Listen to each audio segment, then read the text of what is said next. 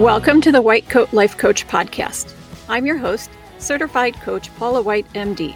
If you're a physician in academic medicine looking for skills to understand and take control of your experiences, both in work and out, this is a great place to start.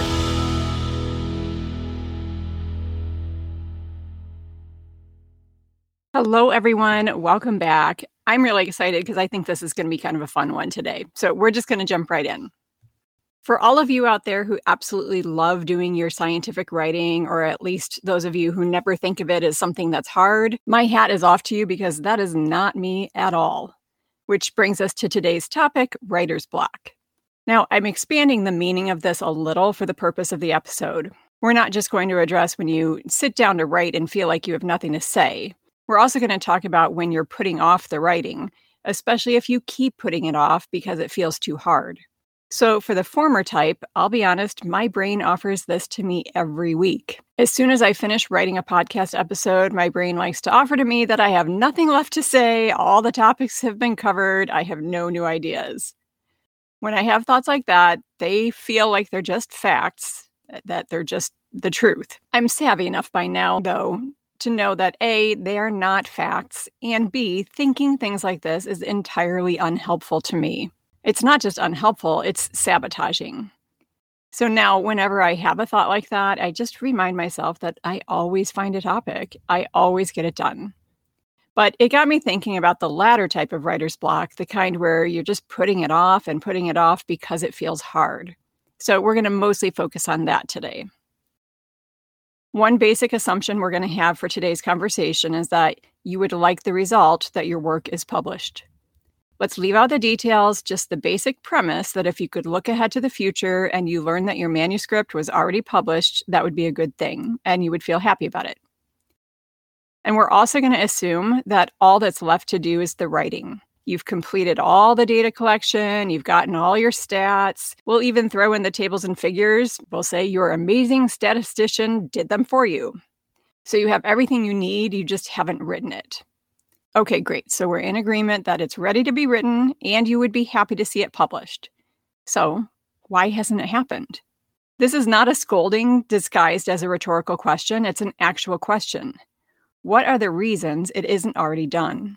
The first reason most people are going to say is they don't have time. Now, bear with me for a minute, but that's nonsense. Every single person on the planet has the exact same amount of time in a day we all have 24 hours. Based on the volume of new papers that are published every month, I think it's safe to say that plenty of folks out there are getting their manuscripts done, right? They have 24 hours in a day, you have 24 hours in a day. Now, right about now, your brain is probably revving up a whole bunch of arguments. Like, those people probably have protected time for writing and I don't. Well, sure, some of them probably do. And some of them definitely don't, just like you. Or those people don't have as much clinic responsibility as I do. Well, some probably don't. And again, probably some have even more than you. Or those people probably don't have the kind of responsibilities outside of work that I have, which is undoubtedly true for some of the authors, and undoubtedly true that there are plenty who have as many responsibilities as you, and some who have even more. See how this works? It's just simply not true to say you don't have time. Let's say this particular manuscript is going to take you about 25 hours total, give or take, to write. And let's remember that unlike submitting an abstract for a meeting, getting the manuscript done generally doesn't have a concrete deadline. It's usually whatever deadline you want. So if you knew it was going to take about 25 hours, you could certainly plot out 25 hours on your calendar to block for writing time and then set your personal deadline to be around whatever future date that would be. So, once again, believing you don't have time is just nonsense because you could create the time. You could make it happen for whatever timeline you wanted. So, you got to let that go. It's illogical and it's sabotaging you now that we've established that not only you want the result of it being published and you do have time, why aren't you using your time for this? And again, this is not a scolding disguised as a rhetorical question, it's a real question. I'll give you the short answer first, which is that you're choosing not to allocate your time to it. Now, sometimes that's intentional and sometimes it isn't. When it's intentional, it might be based in a decision that supports your values and your overall life goals. And when it's that way, of course, it's a good thing.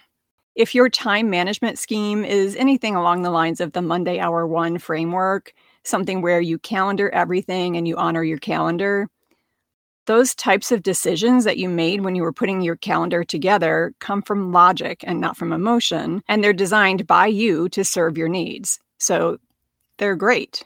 So if your work calendar is filled with tasks that you value as much as or more than getting this paper done, and from here on out, I'm probably going to shorthand call it a paper, but of course, you can apply this to any work related writing that just doesn't seem to be getting done. But anyway, those other things that are filling the time are currently more time sensitive, well, that makes sense to a point.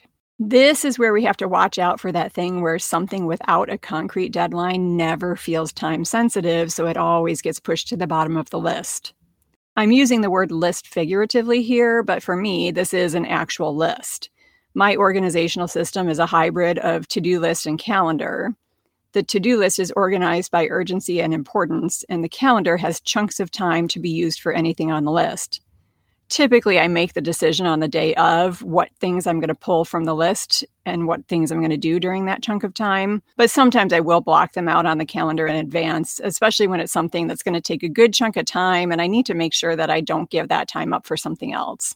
When I was first starting to use the to do list that I use now, I learned that it has this feature where you can put things in a section without dates or a level of priority. So that's where you would put things that are not at all time sensitive and don't feel incredibly important right now, but you'd like to get done someday. But I pretty quickly learned that that section is not for me. If I'm relegating things to the bottom of the list, and the funny thing is, that section is literally at the bottom, they don't ever get done. So I just don't even use that section anymore. I've decided that if it's important enough to make it onto the list at all, it's important enough for me to give it a deadline, even if that deadline's a little bit floaty. But anyway, whatever your system is, you don't want this to be just sitting at the bottom of your figurative or literal list. This is why I recommend taking that first step, giving yourself a reasonable estimate of how much time it will take, plotting out all of that time on your calendar in such a way that it doesn't encroach on other activities any more than you're comfortable with, then set your personal deadline. And now it is time sensitive because it has a deadline. And if you don't have an organizational system yet, go back and listen to episode 16 again and get yourself a system. I promise you, there is no perfect one. You just need to pick something, try it out, and revise it a little until it works for you. So then, if it's on your calendar or your bullet journal or your to do list or whatever system you have for knowing what you need to do when, you're going to do it because you're working on becoming the kind of person who honors their commitments to themselves as much as they honor their commitments to other people. I don't know about all of you, but thinking that sentence feels really good to me. It feels validating and empowering. If it doesn't give you quite the same feelings, reword it or tweak it until it's in your own voice and gives you similar feelings.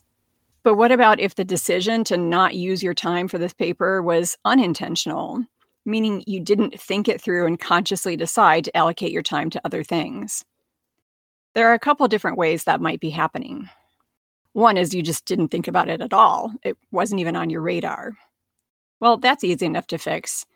If you're listening to this podcast, I'm guessing you have at least one or two things that you would like to get written, but you just haven't done yet.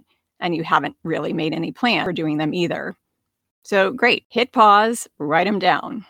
Now that you know what things you want to get written, it's easy enough to give yourself 30 minutes, maybe 60, to plot out how long they'll take and schedule that time with yourself. Cool. So that part's easy. Okay, what if it is on your calendar, but you aren't doing it when the time comes? There are a couple reasons why that may be happening. We'll go with the easy one first. The way you have it on your calendar is too vague. It shows up on your list as work on X project. Nope, this is not the best way to word something on your calendar or your agenda. When the time comes to, quote, work on the project, your brain is going to try and trick you into being confused. You'll think, I don't know where to start. I don't know which section is most important. I don't know how long any of this is going to take. I don't know what I can get done in this amount of time, blah, blah, blah. So, what you do put on the calendar is the outcome that you will have achieved by the end of that time block.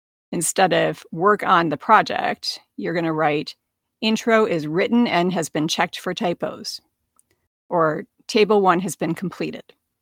Pick whatever you're going to have done and plunk it into your calendar.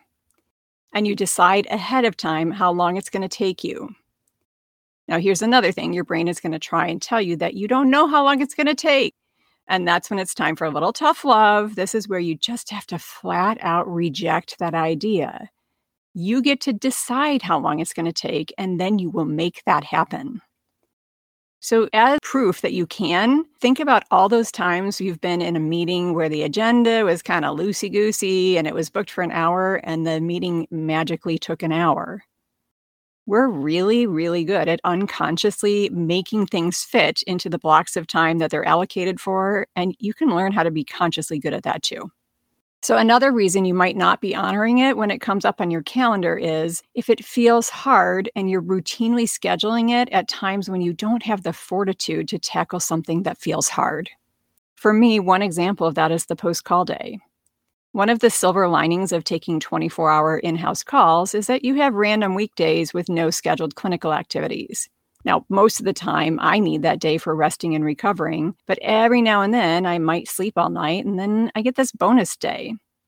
But I've learned for me personally, post call days might seem like a great place to schedule tasks that might be hard to fit into my calendar otherwise, but it, they really are not a good place for that. I can plan on tackling a couple of short, brainless autopilot tasks, but that's about it. Because one of the smartest and most loving things I can do for myself is to protect my resting time. I'm just really not likely to turn out my best work if I'm trying to do it when I'm tired and I really need to sleep. And if I'm trying to push through and do it anyway when I have physiologic needs that haven't been met, the project becomes the enemy because it's standing between me and sleep. And I definitely don't want it to be the enemy. So, on a smaller, more general scale, just things that feel hard are best scheduled for when you have your most creative energy. Okay, how about you have calendared this for a very reasonable time when you usually have plenty of creative energy and what you've planned to do is a specific measurable task. But when the time comes, it still just feels like it's too hard. Why does it feel too hard? Chances are it's because of some stories that you're telling yourself you might not be totally aware of what the stories are. It might just feel like a sort of, it's too hard. But if you stop and ask yourself, why? Why is this hard? Here are some of the common ones that come up for a lot of people I'm not good at this. I don't know where to start. I don't know what I want to say. It's going to be a waste of time because it won't be good enough. Things like that. And here's the fun part where you get to practice your self coaching skills. If you've been listening for any length of time at all, I'm sure you can work through each of those thoughts and figure out what emotions they create and the actions and inactions that come from those emotions, etc. So you all know that thoughts like these will conjure up emotions like feeling inadequate, underqualified, overwhelmed, self-doubting. Things that do not exactly kickstart your creative process. So, this is great news. It really is, because now you know why it feels hard and once you figure that out, it's a pretty simple process to figure out what kinds of thoughts would make it not feel so hard. You might be able to craft a replacement thought that already feels believable and true to you, or you might have to do what I think of as trying on someone else's thought. Instead of thinking, I'm not good at this, you might decide to replace that with, everyone can do this. Instead of thinking, I don't know where to start, you might replace that with there's no right or wrong place to start. Whatever I choose will get me closer to my goal. Instead of I don't know what I want to say, you might ask yourself what someone who feels really confident about this does as their process and what they might be thinking. Like for me, I tend to think that writing the discussion is really hard. So if I try and imagine someone who thinks that writing the discussion is easy, well, how does it seem easy to them? Oh, well, they probably do something like starting with the strengths and limitations because those are pretty straightforward, right? Your strengths are all the things you're proud of, where your design was solid and your methods paid off. Your limitations are the things you wish you could have accomplished, but just weren't within the scope this time, the things that didn't quite go to plan, things a future study will probably want to build on, and everyone's favorite, trying to predict what the reviewers are going to pick on and preemptively point out that you are aware of those flaws and here's why you weren't able to avoid them. So once you get going with those, the rest of it just kind of flows. And how about that last thought? It's going to be a waste of time because it won't be good enough. How about replacing that with, I have lots of resources I can use to make this good enough? Research is rarely a solo activity. You almost always have collaborators who can and will give you feedback. And if you feel like it needs an impartial set of eyes, how about making a deal with a colleague that if they review this paper for you, you'll repay the favor for them? And here's one that might seem sort of cringy, but if you have a manuscript that's rejected, the reviewers usually give plenty of very specific feedback, and that's your fuel for making it better when you submit it to the next journal. Two last thoughts that I want to share. These are ones that I've borrowed from other people, and I have found them to be really helpful. These are for when it's not just my writing that I'm feeling doubtful about, but the research itself. If it's something that's gotten a rejection or two and I'm starting to wonder if the topic is important enough to get published, I remind myself that there is a journal out there for every manuscript. I think I had one paper that I revised and rewrote for five different journals before it got accepted. But that last word is a key one it was accepted. I got the satisfaction of feeling that the project was completed and now it's searchable and it's on my CV. The other thought is for when I'm feeling a bit weary about the amount of work involved, especially if it was a negative study or something. The thought I remind myself is it is unethical to do research and not share your results. If you did this work, you have a duty to your community of investigators to put it out there, what you did and what your results were, so that others don't spend time doing something that's already been done. That one really works for me because teamwork and community are things that are core values for me. So appealing to those really resonates with me. And to wrap up, if you want some help working on your writer's block, you know where to find me. I hope you all have a great week, and I will see you back next time.